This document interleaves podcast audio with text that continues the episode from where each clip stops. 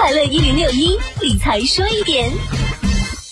胡润研究院最新发布的《二零二一中国千万富豪品牌倾向报告》显示，中国高净值人群对未来中国经济发展的信心有所增强，相关信心指数达到六点五一分，成为近十年来除二零一八年以外的最高分。报告显示，表示非常有信心的高净值人群比例增长至百分之四十七，也是十年来的最高。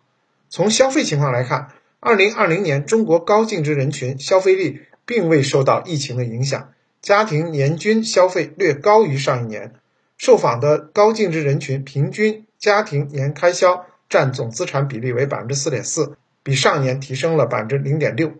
亿元资产超高净值人群平均家庭年开销占总资产比例为百分之三点二，同样比上年提升零点六个百分点。报告显示，出境旅游因为疫情受阻。使得中国消费者海外奢侈品消费向国内转移，受此影响，中国境内奢侈品市场从二零二零年四月开始回暖，预计二零二零年全年将实现约百分之四十八的增长，达到近三千四百六十亿人民币规模。